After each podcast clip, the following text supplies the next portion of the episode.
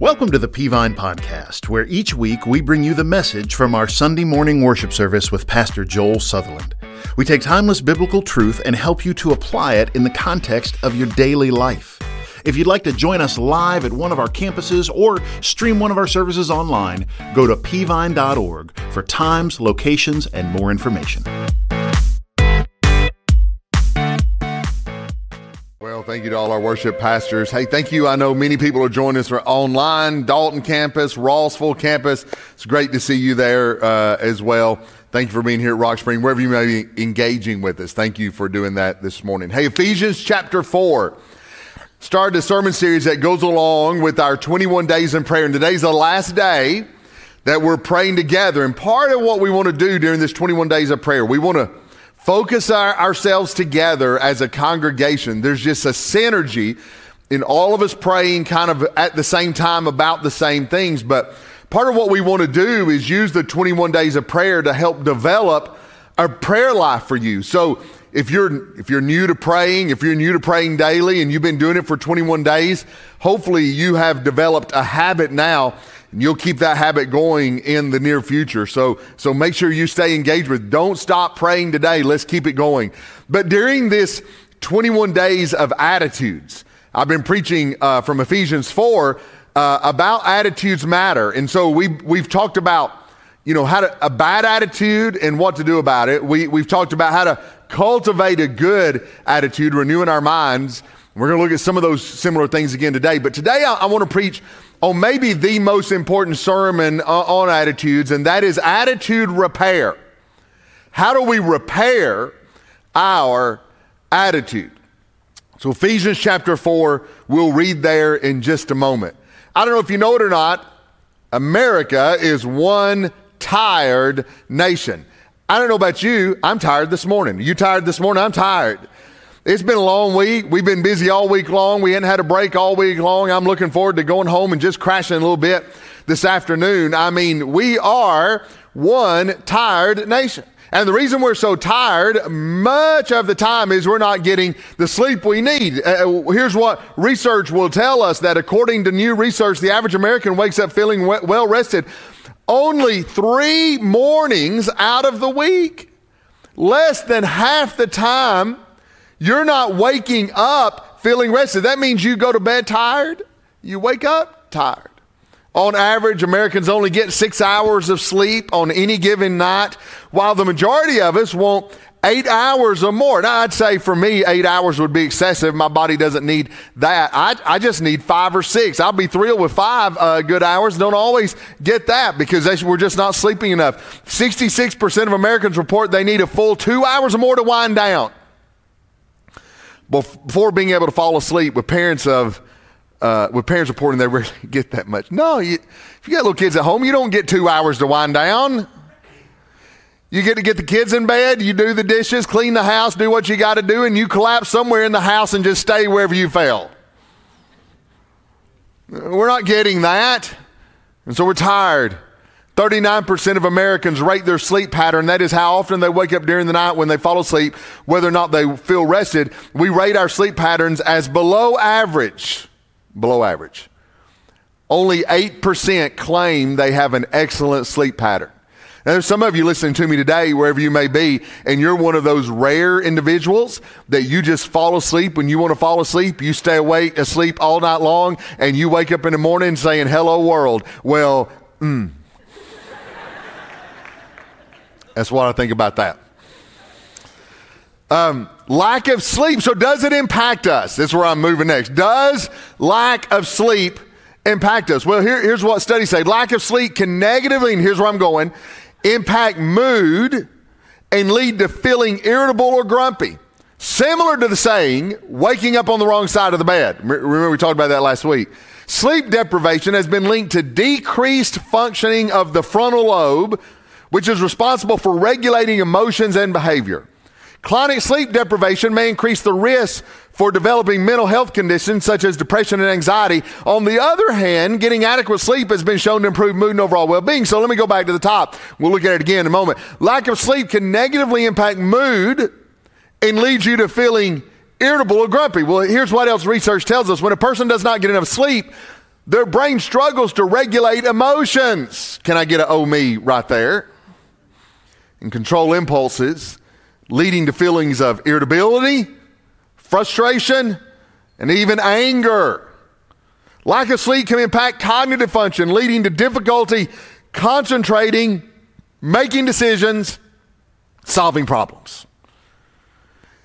So we struggle to regulate our emotions. And literally last week when we talked about waking up on the wrong side of the bed, and I told you you only wake up in a, you know, basically a good mood uh, 65 days out of the year, and you, you're like, well, wait. Some people were like, really, we wake up in a good, good for you. But a lot of people don't because we're not getting adequate, adequate sleep at night and we are literally waking up on the wrong side of the bed. And so here's what I want to tell you. You have forces fighting against your attitude. You have forces fighting against your emotion because not only is sleep hurting your emotional well being. Not only is sleep or lack thereof hurting your attitude, keep in mind you also have spiritual attacks from the enemy coming at you at the same time. So it is this potent cocktail when I wake up irritable, I wake up uh, emotional in the wrong way, and then the enemy comes after me. I am primed to be or to have a bad attitude. So, for the last time, I want to show you this. What is an attitude? Here's what we discovered it is a subtle way of thinking or feeling about someone or something, typically one that is reflected in a person's behavior. So keep in mind that one definition tells us what we need to know about attitude. It is in our minds, it is in our hearts, it is in our behavior. And so I came up with this definition of attitude. Your attitude is how you think, what's going on in your mind, which determines how you feel, what's going on in your heart, which reflects how you behave, which determines what's going on in your hands. But how you behave affects how you think, and you wind up in a cycle, good or bad, that your life is constantly reinforcing whatever kind of attitude you have.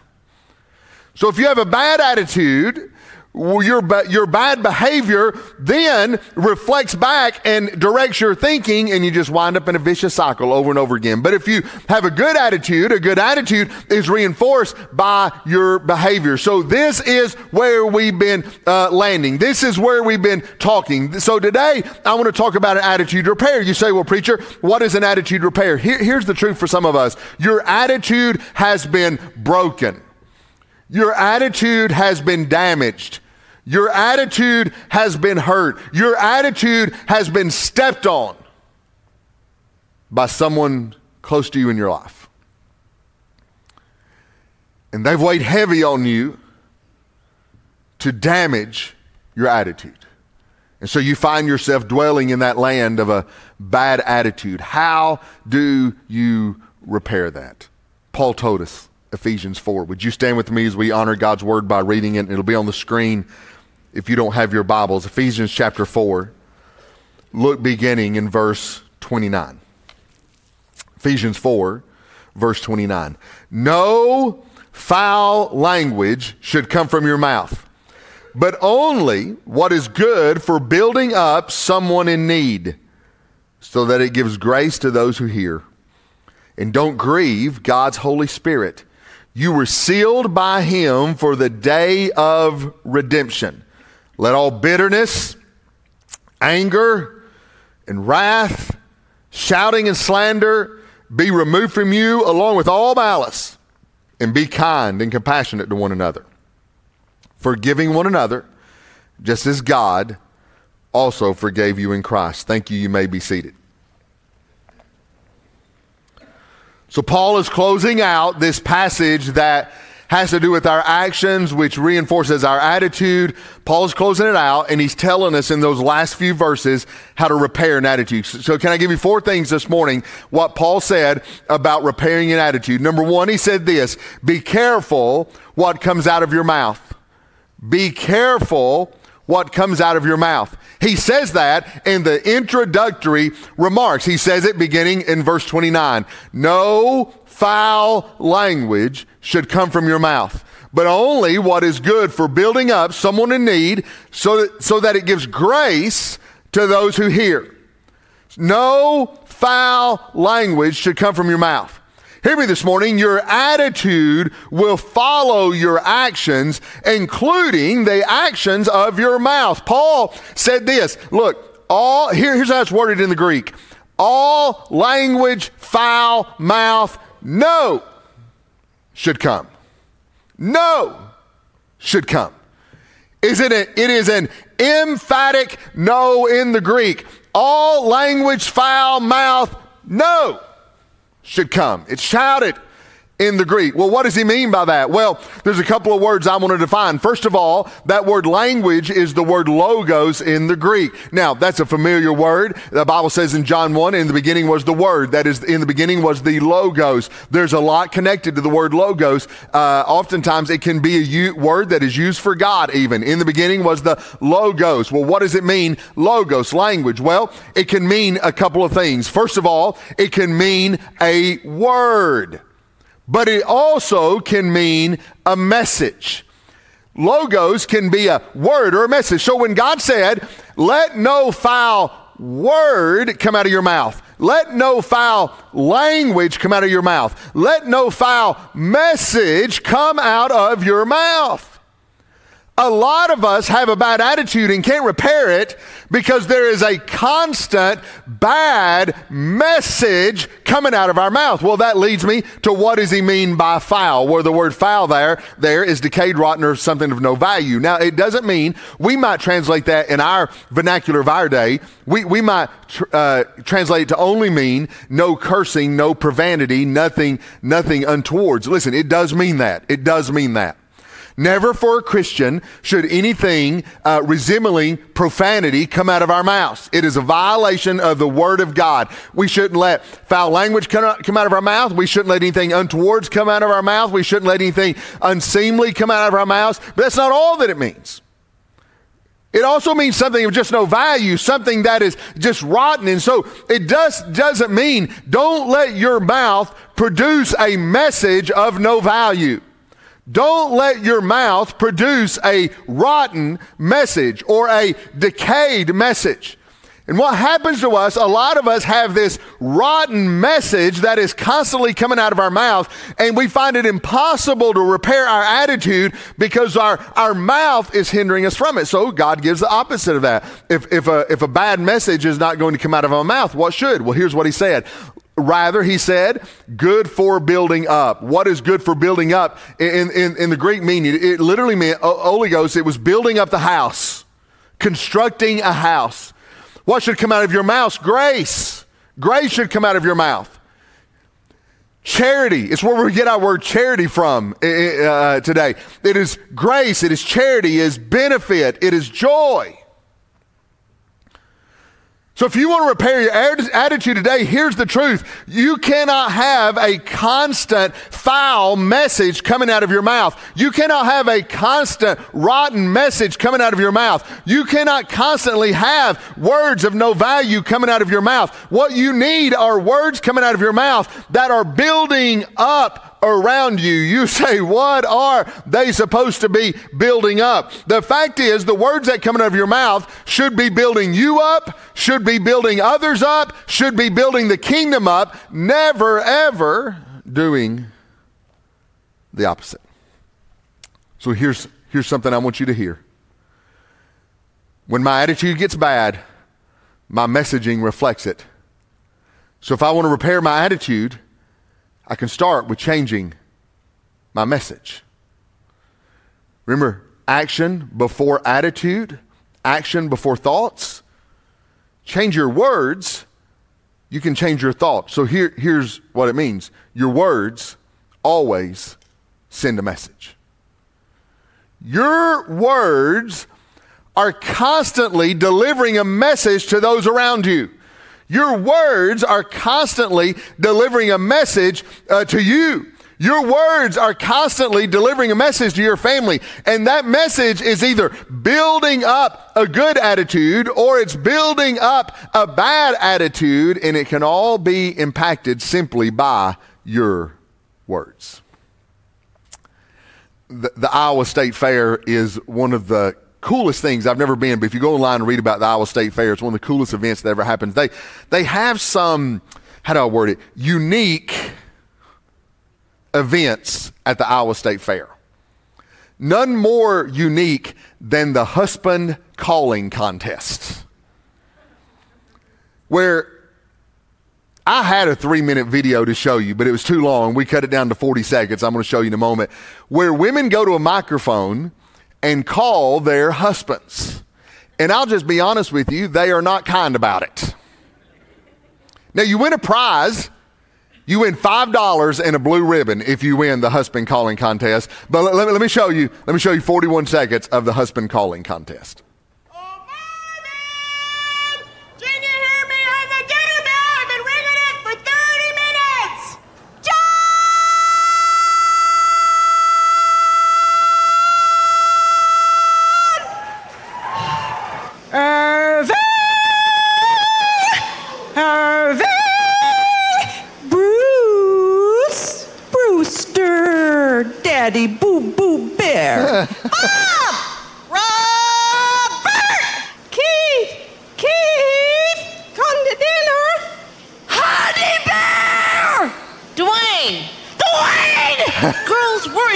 Father?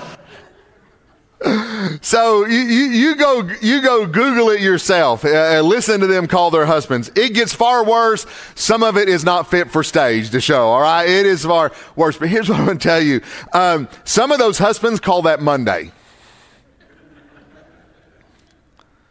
Like my wife won five dollars for that. Can she win five dollars every day? Here's what I'm going to tell you: you're that's not going to build up your house. Matter of fact, to summarize what Paul was trying to say in Ephesians 4:29, that the message that comes out of your mouth is either always going to tear down or build up. Tear down or build up. The message coming out of your mouth is going to tear down a good attitude or build up a good attitude. The message coming out of your mouth is going to tear down your family or build up your family. The message coming out of your mouth is going to tear down your life or build up your life. The message coming out of your mouth is going to tear down your relationships or build up your relationships. There is always a message coming from your mouth, and that message determines the kind of attitude you have. So, if you want to repair your attitude, start by using your words to build up around you. The Bible tells us that over and over. Proverbs chapter 25 says this a word spoken at the right time is like gold apples in silver setting.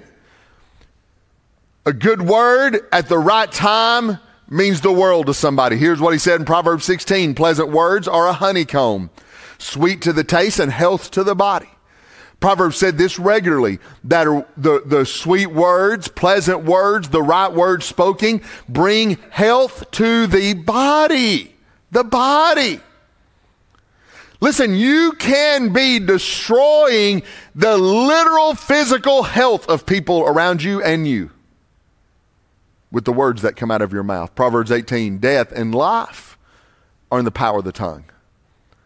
Those who love it will eat its fruits. Death and life are in the power of the tongue, and those who love it will eat its fruits. Listen, your, your words are, are, maybe destroying your attitude or bringing life into your attitude. Your words are destroying your family or bringing life into your attitude. As a matter of fact, Gary Smalley, in his book, um, uh, uh, uh, Love as a Way, Gary Chapman, rather, in his book, Love as a Way, said this about words words are either bullets or seeds. That, that's something I can understand, right? Bullets or seeds. Your words are bullets or seeds. That is, you're inflicting damage on those around you and even on your own life, or you're planting something in their life that's going to bring fruit later on in their life. And the choice is yours.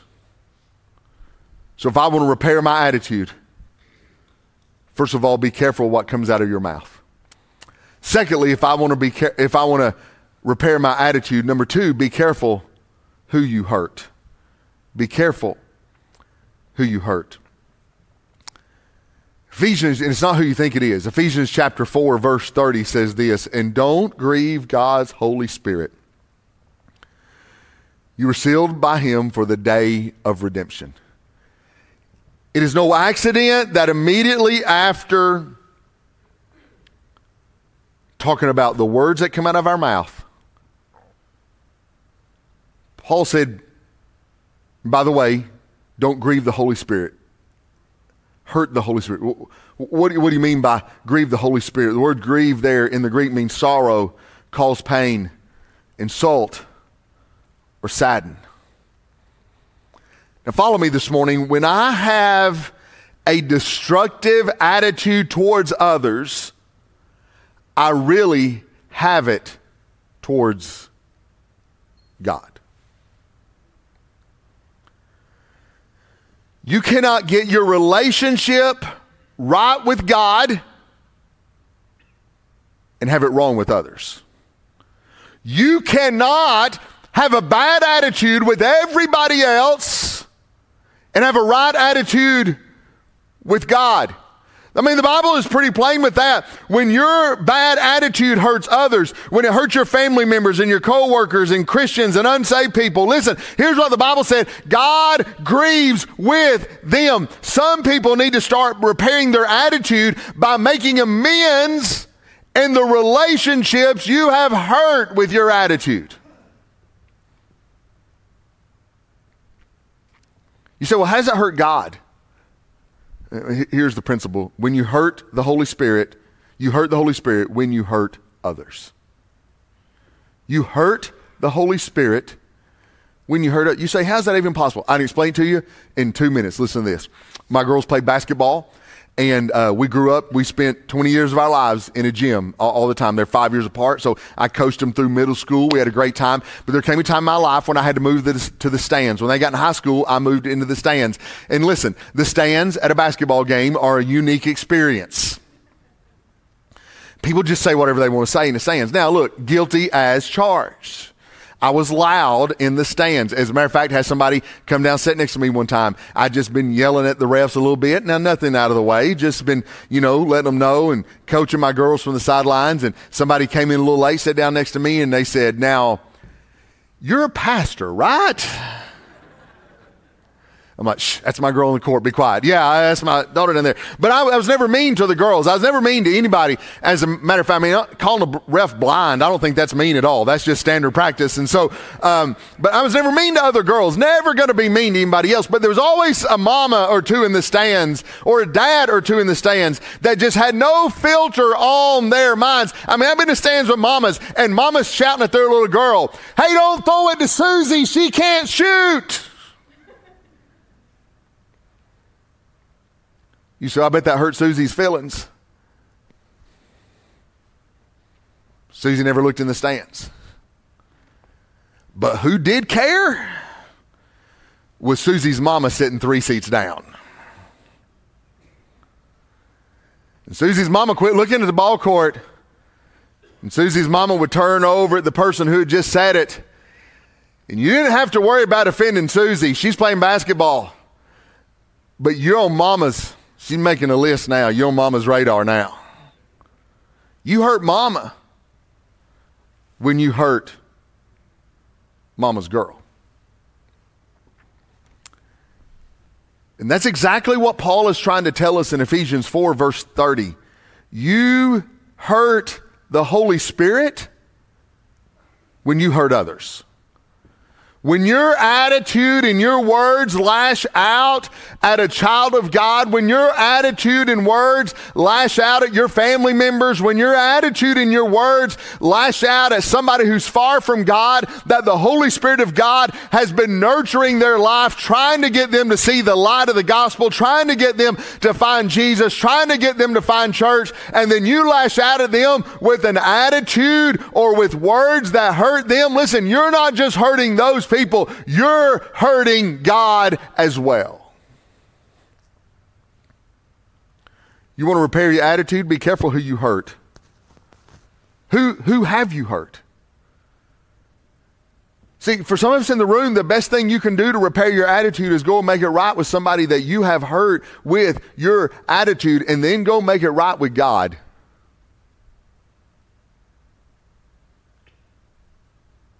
And you're carrying around that that in your life and you're like, well, preacher, when they apologize to me, hey, don't worry about them apologizing to you. You, you go be the Christian in the room. Because you want to be careful who you hurt. Number three, you want to be you want to repair your attitude. Number three, be careful what's in your heart. Be careful what's in your heart. Paul, gave a list of things and he said, Let all these things be removed from you. What are the things he want to remove from us? Look, I just we just made a list here of the things. Look, look what he said.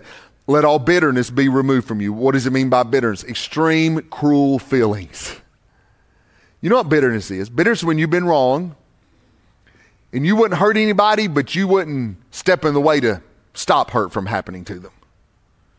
It's extreme, cruel feelings. He said, Let all that be removed from you. Let anger and wrath be removed from you. What is anger and wrath? Two interesting Greek words. You'll see these used sometimes together, sometimes separately, but they literally mean long anger and quick temper. Wrath means quick temper. Anger means long anger. So what is anger and wrath? Anger is, uh, and wrath are, are a quick temper at somebody, but it's also long anger. What is long anger? That is long time seething anger in your life towards somebody. Don't have it.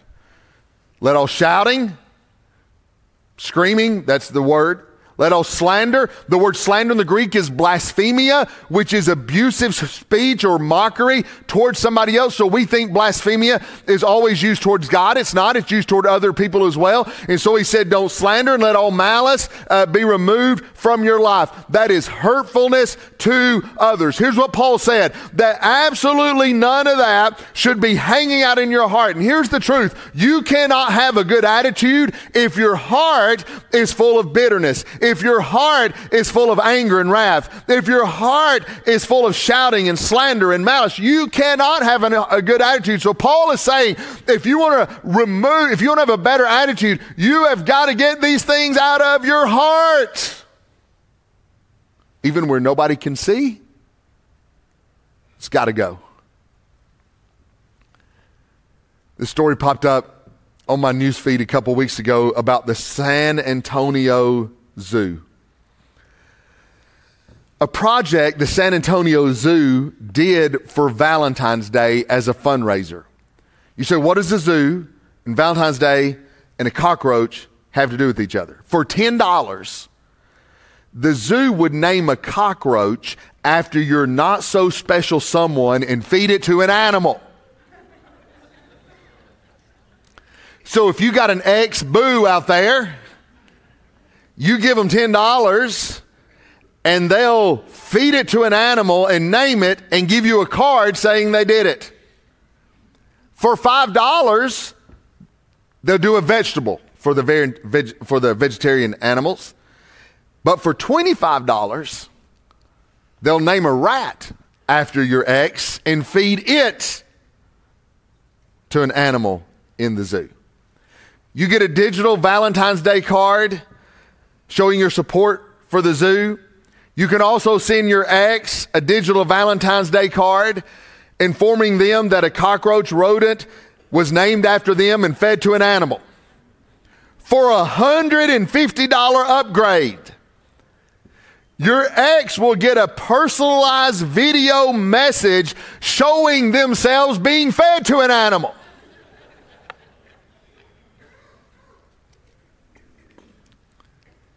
You say, Who, who's doing that? Last year,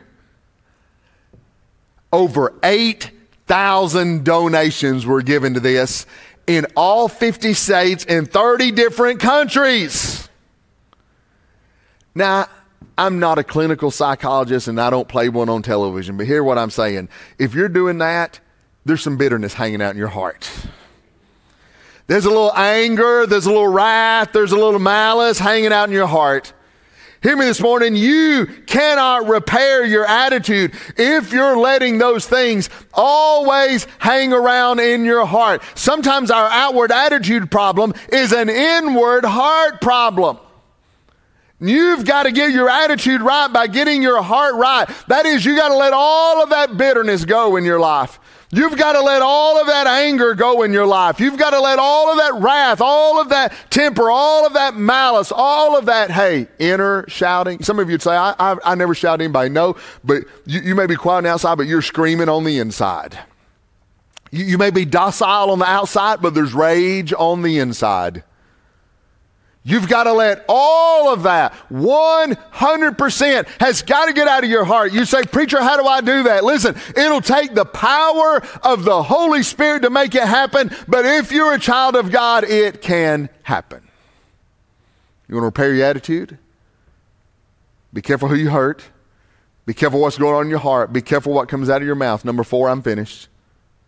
Be careful who you follow. What do you mean by be careful who I follow? Paul concludes it with this phrase Just as God also forgave you in Christ. Our example in our attitude is Jesus. Follow me. Your example is not your friends, it's not your spouse, it's not your kids or your parents. All of those are reactionary in nature. As a child of God, we're never called to have a reactionary attitude. That is, you're treating me bad, I'll treat you bad. You, you got a bad attitude to me, I'll have a bad. And if you're good to me, I'll be good to you. But otherwise, I'm just sitting on edge, waiting for you to be bad towards me, and I'm going to turn around and be bad towards. That's a reactionary attitude, and that's what most people have. You treat me good, I'll treat you good. Treat me bad, I'll treat you bad. Bad attitude towards me, I'll have a bad attitude towards to you. Good attitude. Well, that's not a Christian. The world does that.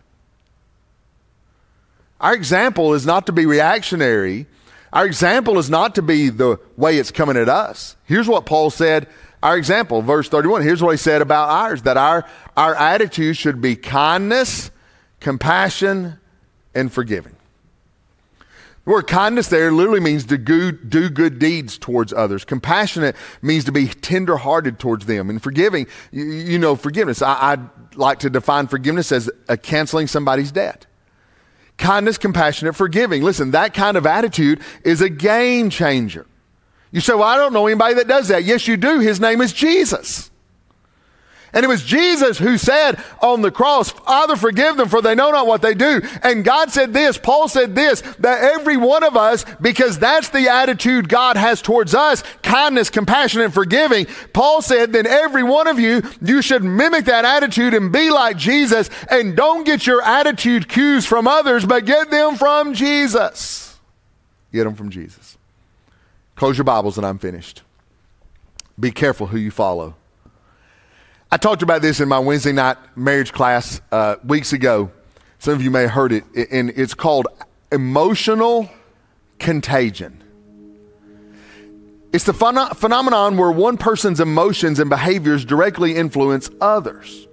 What do you mean? Well, l- let, me, let me you what this means a little bit. It means people who saw more negative posts from friends on Facebook tended to have more negative emotions, while people who saw more positive posts tended to have more positive emotions. What does that mean? Even when it comes to social media, our, we're catching the emotions of the people around us. It doesn't have to be people we're actually conversating with. It literally can just be people that we see their social media posts. And if we're if we're seeing negativity all the time, then our emotions are going to be negative. And listen, I, I want to encourage you right here: um, uh, unfriend people. Unfollow people. Right? Here, here's what it's found. Study also found that people who were exposed to happy or angry facial expressions were more likely to adopt similar expressions themselves. So they did a study. They had you watch facial expressions, and more people mimicked those facial expressions that they were seeing. So again, whatever you're around, you're catching their mood. Whatever mood you find yourself around, whatever attitude you find yourself around, it is contagious. It's an emotional contagion. And, and finally, emotions can spread quickly through a group, leading to a sort of emotional cascade that can significantly affect the group's behavior and decision making process. You say, well, what does that matter? Listen, your family is a group.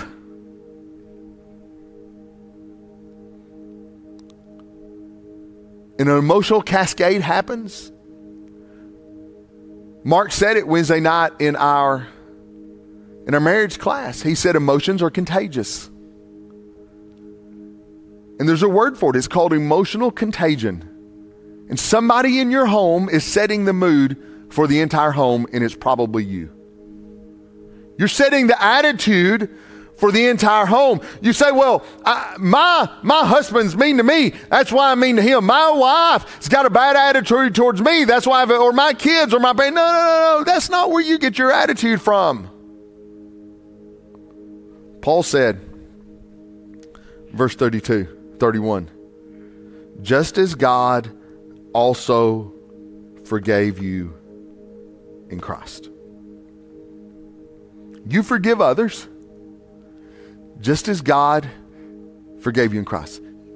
You showed a compassion towards others, tenderheartedness toward others, just as God showed tenderheartedness to you. You be good to others, just as God is good to you. And for some of us, attitude repair starts at the feet of Jesus.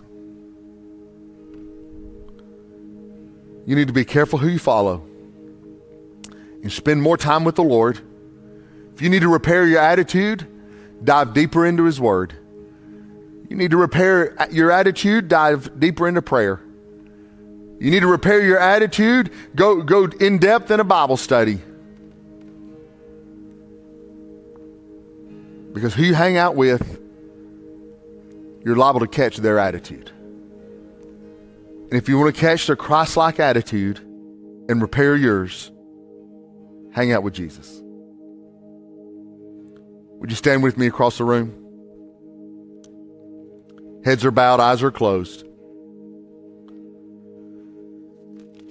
Be careful what comes out of your mouth. It's setting the tone for your attitude. Be careful who you hurt because when you hurt others, you hurt God. Somebody Jesus died for.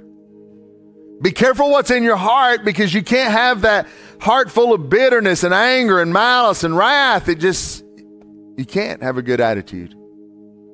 And copy Jesus' attitude, not people around. That's how you repair your attitude. Heads are bowed, eyes are closed. If you're here today and you don't know Jesus as the Lord and Savior of your life, you can be saved today. Today. Now, I would say this you want to repair your attitude, it's going to be impossible to do without the power of Christ in your life, the Holy Spirit working through you. So if you want to be saved today, you want to repair your attitude, you start with that. Some people can't repair their attitude because they don't have the power of Christ in them to do it, and you're struggling in the flesh, and the flesh cannot get it done. So if you want to repair your attitude, know Jesus as your Savior. If you're watching online, Pastor Jeremy's going to tell you how to do that. Thank you, Pastor Joel, for that incredible message. Attitude repair. And uh, maybe you're not struggling, maybe your attitude's just not completely messed up, but you need to tweak some things. Uh, in your attitude to make your family better, your relationships at work better, your relationships with people that you go to church with better. And uh, sometimes it's just good to take inventory of that and make the changes that God is calling us to make. Here's what I know though you can never make those changes without the power of the Holy Spirit living inside of you. And maybe your first step is not to try to fix yourself, but it's to allow Jesus to take control of your life. And if God has spoken to your heart, and you need to do that today. It begins with you understanding and being willing to admit that you're a sinner your sin separates you from God. You got to be willing to admit that. Secondly, you've got to believe that Jesus died on the cross, that he was buried, and that he rose again on the third day to pay the penalty for your sin and to bridge that gap of separation between you and God. And then you have to confess him as your personal Lord and Savior. And if God is tugging at your heart and you know that's the decision you need to make today, tell God this Lord, I know I'm a sinner and I'm sorry for my sin. I believe that Jesus died on the cross, that he was buried, and that he rose again on the third day. Right now, through the power of your Holy Spirit, I ask you to come into my heart, take away my sin, be my Savior. Lord, I give my life to you in Jesus' name. If you just prayed that prayer, I want to say welcome to the family. We want to resource you. We want to help you take next steps on your faith journey with Jesus. And so click on the link we've just dropped in the chat box that says, I commit my life to Christ. It's going to ask you a couple of questions and it's going to send me an email. I'll connect with you this week. Hey, it's been awesome to be together this morning. I look forward to our times together each week. God bless you. Have a great week. We hope that you've enjoyed the message this week as we help equip you to apply God's Word to your daily life. For the latest updates about what's happening around Peavine City, be sure to connect with us on social media. For more information about Peavine, to get in touch with us, or check out one of our services, visit us at peavine.org. Thanks for listening.